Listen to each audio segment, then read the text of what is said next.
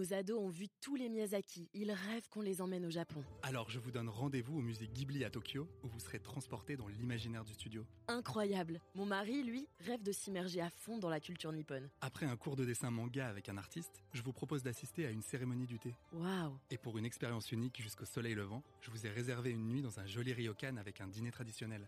Je nous y vois déjà. Avec Marco Vasco, ne rêvez plus, vivez votre voyage l'esprit libre. Au rendez-vous sur marcovasco.fr pour imaginer votre prochain voyage sur mesure.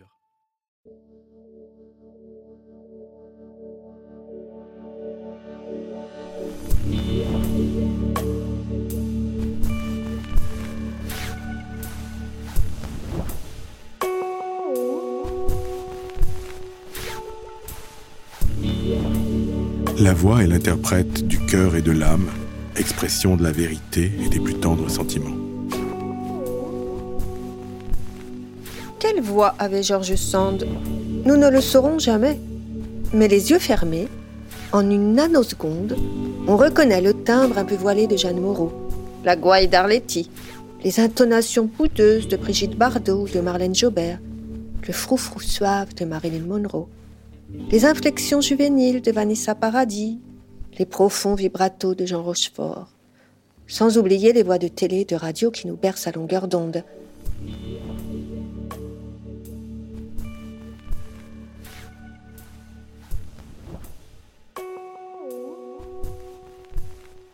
Vous écoutez Happiness Therapy, le podcast de Madame Figaro dédié au bien-être.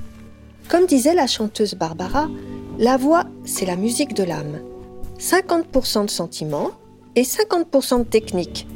Les sentiments sont ce qu'ils sont, mais la technique, elle, peut toujours s'améliorer.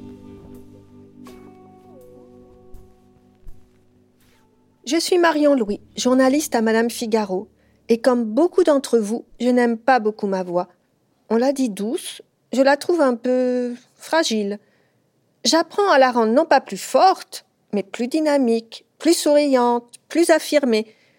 C'est que la voix en dit long sur nous, mais nous joue parfois des tours. Tout le monde me dit que j'ai une voix effectivement assez particulière.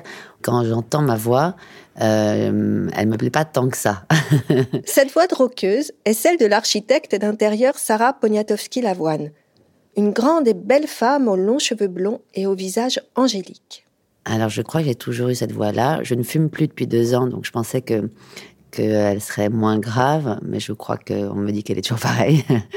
Euh, avant, souvent le matin, quand je me réveillais, que le téléphone sonnait, on me disait bonjour monsieur. Alors maintenant, j'ai moi, c'est madame.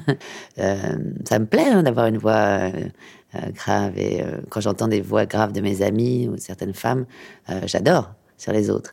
Visiblement, on n'a pas la voix de son physique, mais que dit-elle de la personnalité? Enfin, c'est un atout, une voix, c'est comme un parfum, on la retient, ça fait vraiment partie de la personne. C'est bien d'avoir une voix un peu différente. Pour Sarah Poniatowski-Lavoine, cette voix grave l'aide à s'affirmer comme chef d'entreprise.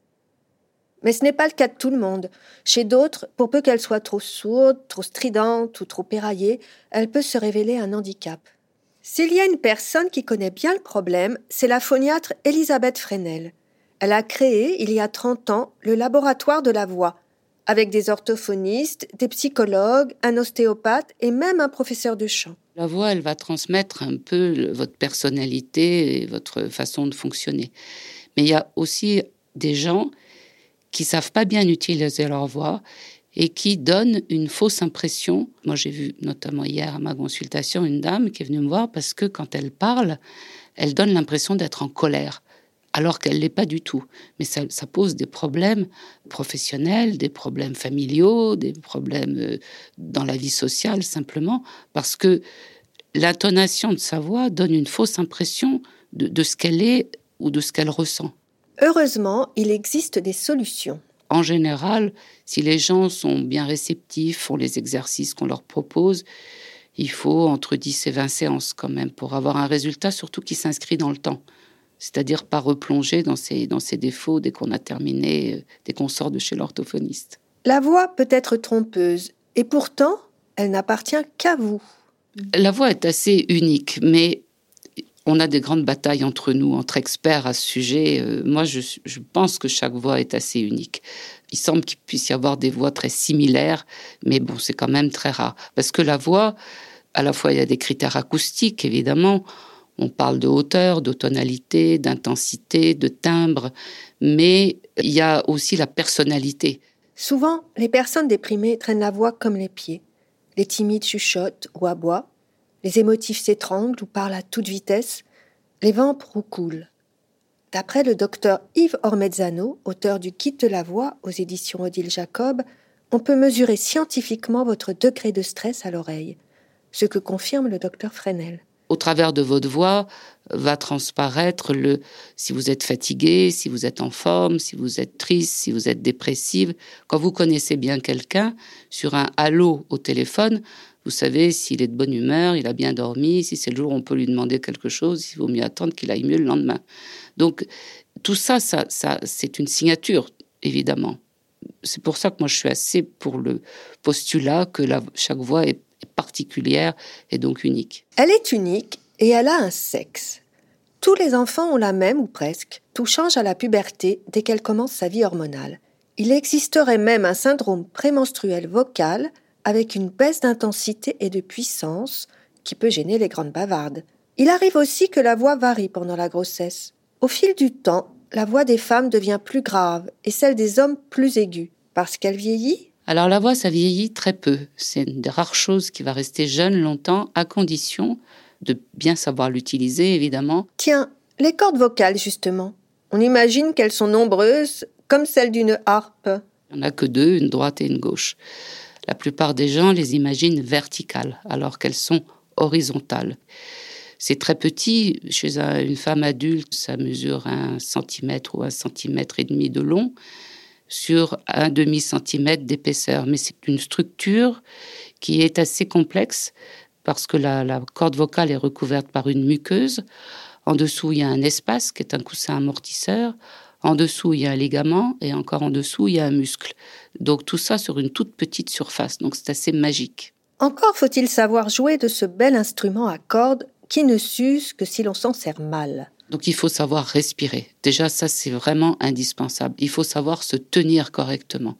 Si vous êtes penché en avant, si vous avez le cou baissé, vous allez écraser votre larynx. Donc l'endroit où sont les cordes vocales. Si vous levez la tête, vous levez le menton, vous allez ascensionner ce larynx vers le haut. Donc si vous avez une bascule du bassin, si vous avez une bascule des épaules, tout ça va retentir sur votre voix. Donc la voix, elle va se construire sur ces deux piliers qui sont la respiration et la posture. Ça, c'est vraiment le b à bas de la bonne production vocale. Après, une voix qui est riche en intonation, c'est une voix qui est esthétiquement belle et qui a des qualités de communication il faut savoir articuler. il y a beaucoup de choses. Il faut bien entendre, de préférence, pour pouvoir contrôler sa voix. Il faut avoir un cerveau en bon état aussi, parce que tout ça intervient dans, le contrôle qu'on a de sa propre voix. Trouver sa voix, la maîtriser, la sublimer, c'est aussi la spécialité de Stéphane André, qui a fondé l'école de l'art oratoire en 2008. Viennent à lui des chefs d'entreprise, des jeunes qui lancent des start-up, des étudiants, bref, tous ceux qui doivent s'exprimer à l'oral et ont besoin non seulement qu'on les entende, mais qu'on les écoute. La voix traduit au public la sensation que l'orateur a de ce qu'il est en train de dire. Le public a besoin de cette sensation. S'il ajuste les mots sur un ton monotone, avec dans chaque son trois harmoniques qui se battent en duel, il entend les mots, mais il n'a pas la sensation que l'orateur a de ce qu'il est en train de dire. Donc, il a les mots, ça s'appelle de l'information, mais il n'a pas le message. Pour Stéphane André, tout est une question de musicalité. Le placement d'une voix, c'est pas la force de la voix, c'est pas le décibel. Il faut pas confondre le décibel et la musicalité. Une belle voix est une voix musicale. C'est pourquoi nous disons que l'orateur doit impérativement avoir un projet musical. Facile à dire, mais concrètement il y a une posture très féminine qui est, qui est par exemple d'avancer un tout petit peu comme ça le menton quand on parle et à ce moment-là j'écrase complètement mon larynx. Les cordes vocales sont complètement étouffées à l'intérieur alors que vous allez voir dès que je me redresse un tout petit peu la voix est musicale. La voix que j'ai maintenant est pas plus forte en décibels, n'empêche qu'elle est musicale. C'est-à-dire que j'ai effectivement un placement de l'instrument qui est correct. Dès que je me remets en avant maintenant, j'ai plus de voix, j'ai un son complètement étouffé. À partir de ce moment-là, c'est purement mécanique. La question de la voix est une question de tubulure. Il y a des courants d'air qui passent dans des tubes. Si vous cassez les tubes, si vous arrêtez les courants d'air, ben, finalement, il n'y a plus de son. Sauf que tout le monde n'a pas appris à en jouer. S'il y a une idée importante à donner sur la voix, c'est que chacun d'entre nous peut avoir un son musical. Il suffit de le travailler, mais tout le monde a un instrument, des cordes vocales, des caisses de résonance, un piston diaphragmatique, un larynx. Tout le monde peut produire un son musical.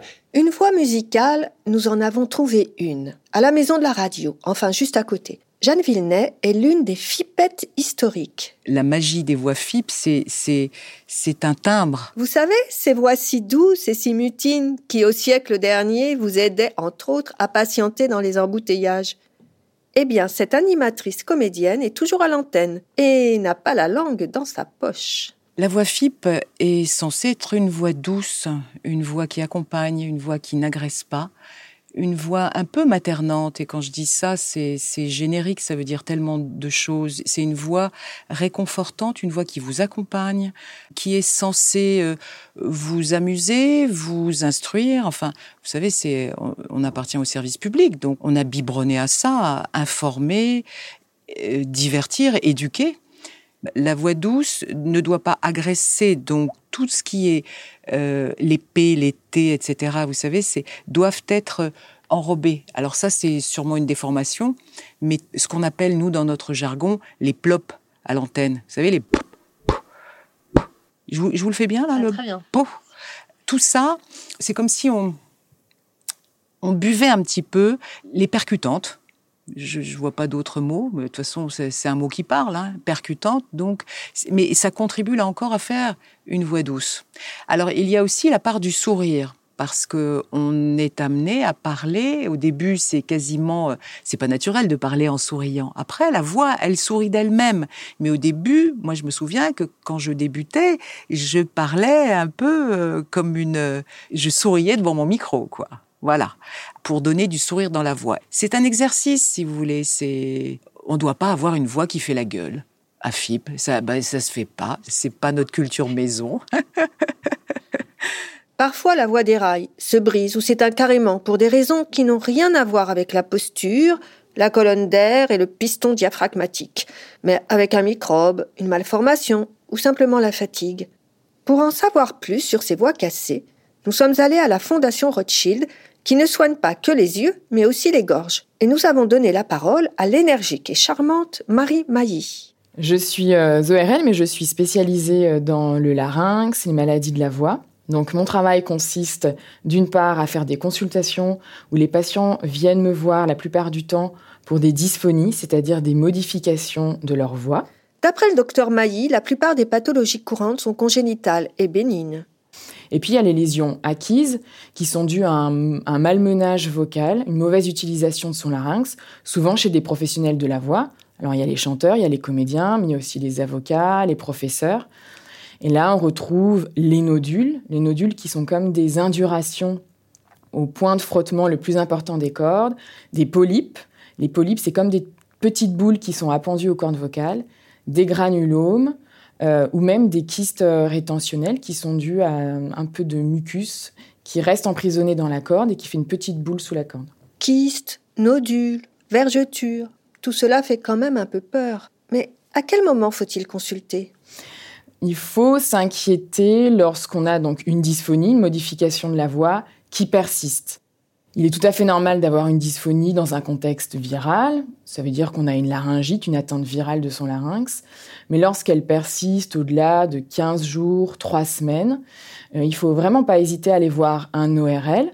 Ce qu'on craint toujours, c'est quelque chose de malin, un cancer, bien sûr, des cordes vocales. Donc, d'autant plus si vous êtes fumeur, il vaut mieux aller voir un ORL pour rien ou pour s'assurer qu'il n'y a rien, plutôt que d'attendre trop longtemps. Aïe aïe aïe, ça ne s'arrange pas. Pourtant, le docteur Mailly se veut plutôt rassurante. Le cancer des cordes vocales, euh, c'est grave euh, comme tous les cancers. La particularité du cancer des cordes vocales, c'est qu'on peut le détecter très tôt parce qu'on est dysphonique très tôt. Une toute petite lésion des cordes vocales va nous rendre euh, dysphonique, va modifier notre voix. Donc c'est pour ça qu'on peut le détecter très tôt et donc on peut l'opérer ou faire de la radiothérapie très vite dessus et le guérir très rapidement.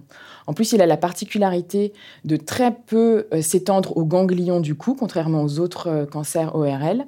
Donc ça, c'est plutôt de très bons pronostics. La voix rauque de Jeanne Moreau était le résultat, paraît-il, d'une laryngite chronique due au tabac. Et Lorraine Bacal fumait entre les prises pour entretenir son sexe à pile vocale. Nous, on vous le déconseille. Les grandes ennemies de la voix, c'est bien sûr le tabac, on, le sait tous, la pollution, la sécheresse de l'air, notamment l'hiver euh, dans les appartements, et le surmenage vocal. Parfois, on ne peut même plus l'ouvrir. Alors ça, c'est la phonie.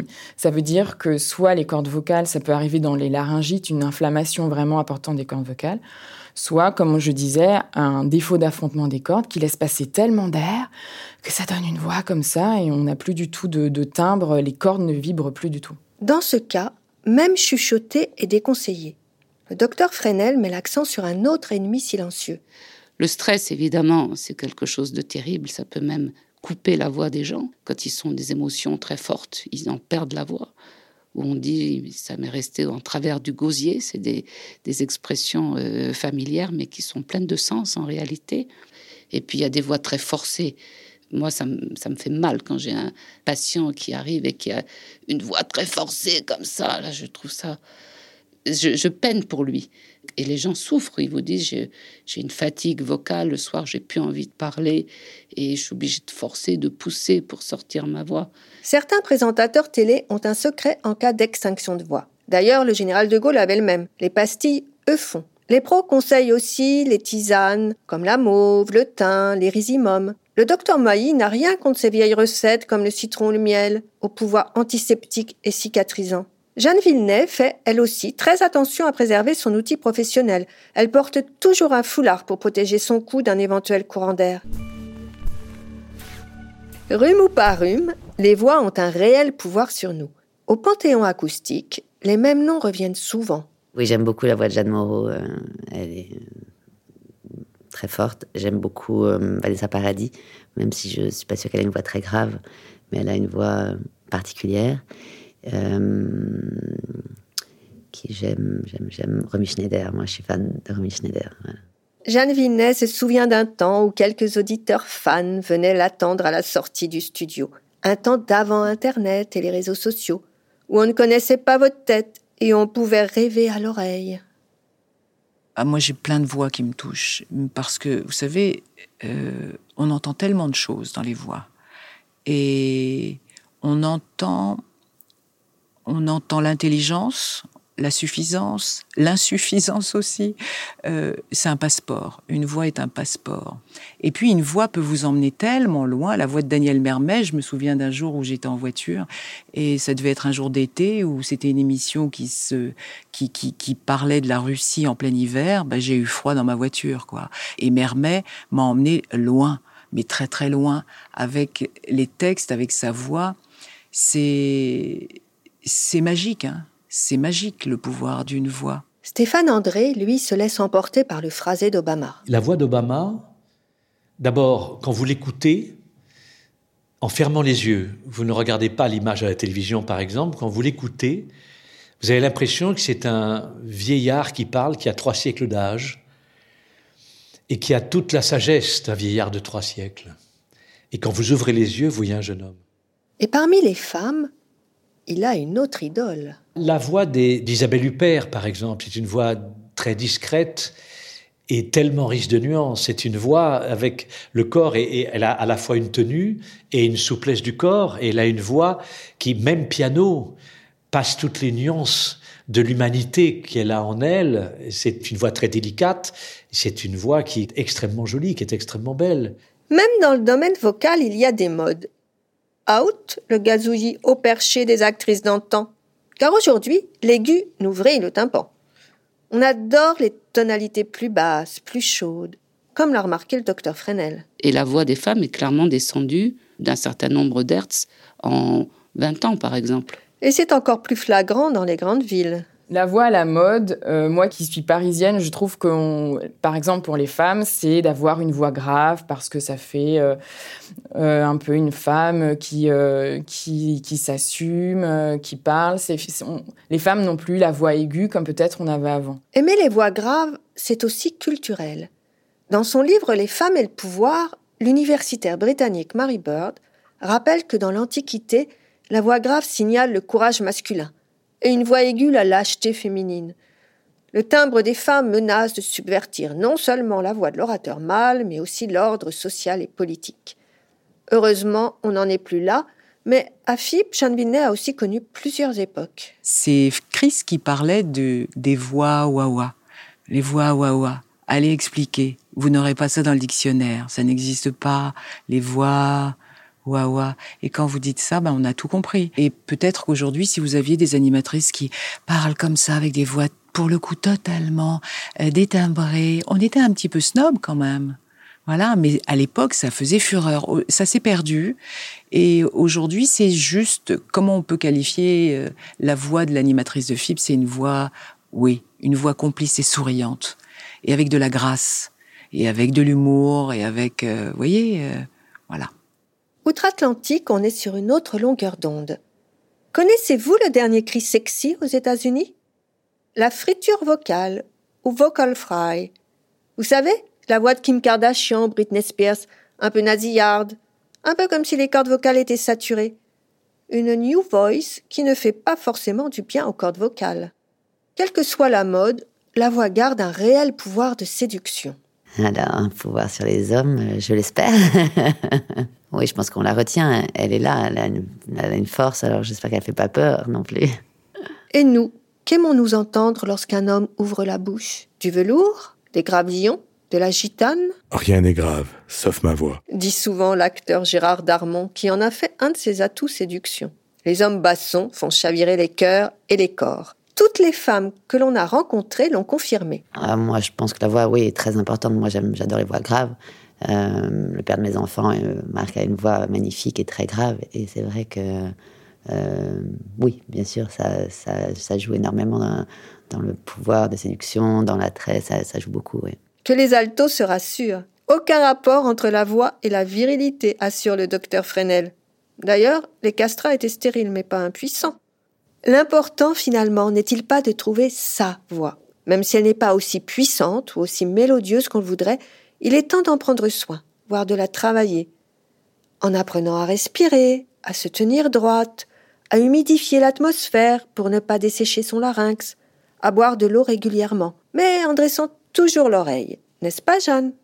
Bonne nuit, les petits FIP va la mettre en veilleuse, mais ne l'éteignez pas pour autant. Écoutez de la musique, cela favorise la dopamine dans le cerveau, un neurotransmetteur qui booste nos neurones. C'est très bon pour la santé. FIP, matin, midi et soir, et vous ne vous emporterez que mieux. À mon tour de vous dire au revoir. Merci d'avoir passé ce petit moment avec nous. Merci à tous nos invités, à Jean-Sébastien Stelly pour la direction éditoriale, à Richard Gianorio, à notre productrice Adélie Pochman-Pontet, à nos stagiaires Alice Boulot et Clémence Renard, à nos ingénieurs du son Jean-Baptiste Aubonnet et Mathieu Gasnier et à toute l'équipe de Louis Média. Retrouvez notre podcast sur toutes les applications disponibles iTunes, SoundCloud, YouTube. Vous pouvez aussi suivre Madame Figaro sur Facebook, Twitter at Madame Figaro et sur Instagram at Madame Figaro.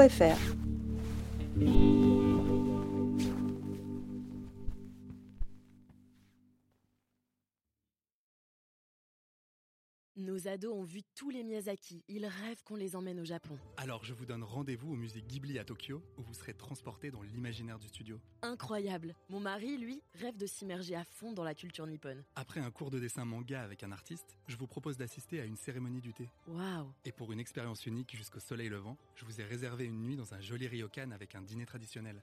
Je nous y vois déjà. Avec Marco Vasco, ne rêvez plus, vivez votre voyage l'esprit libre. Au rendez-vous sur marcovasco.fr pour imaginer votre prochain voyage sur mesure.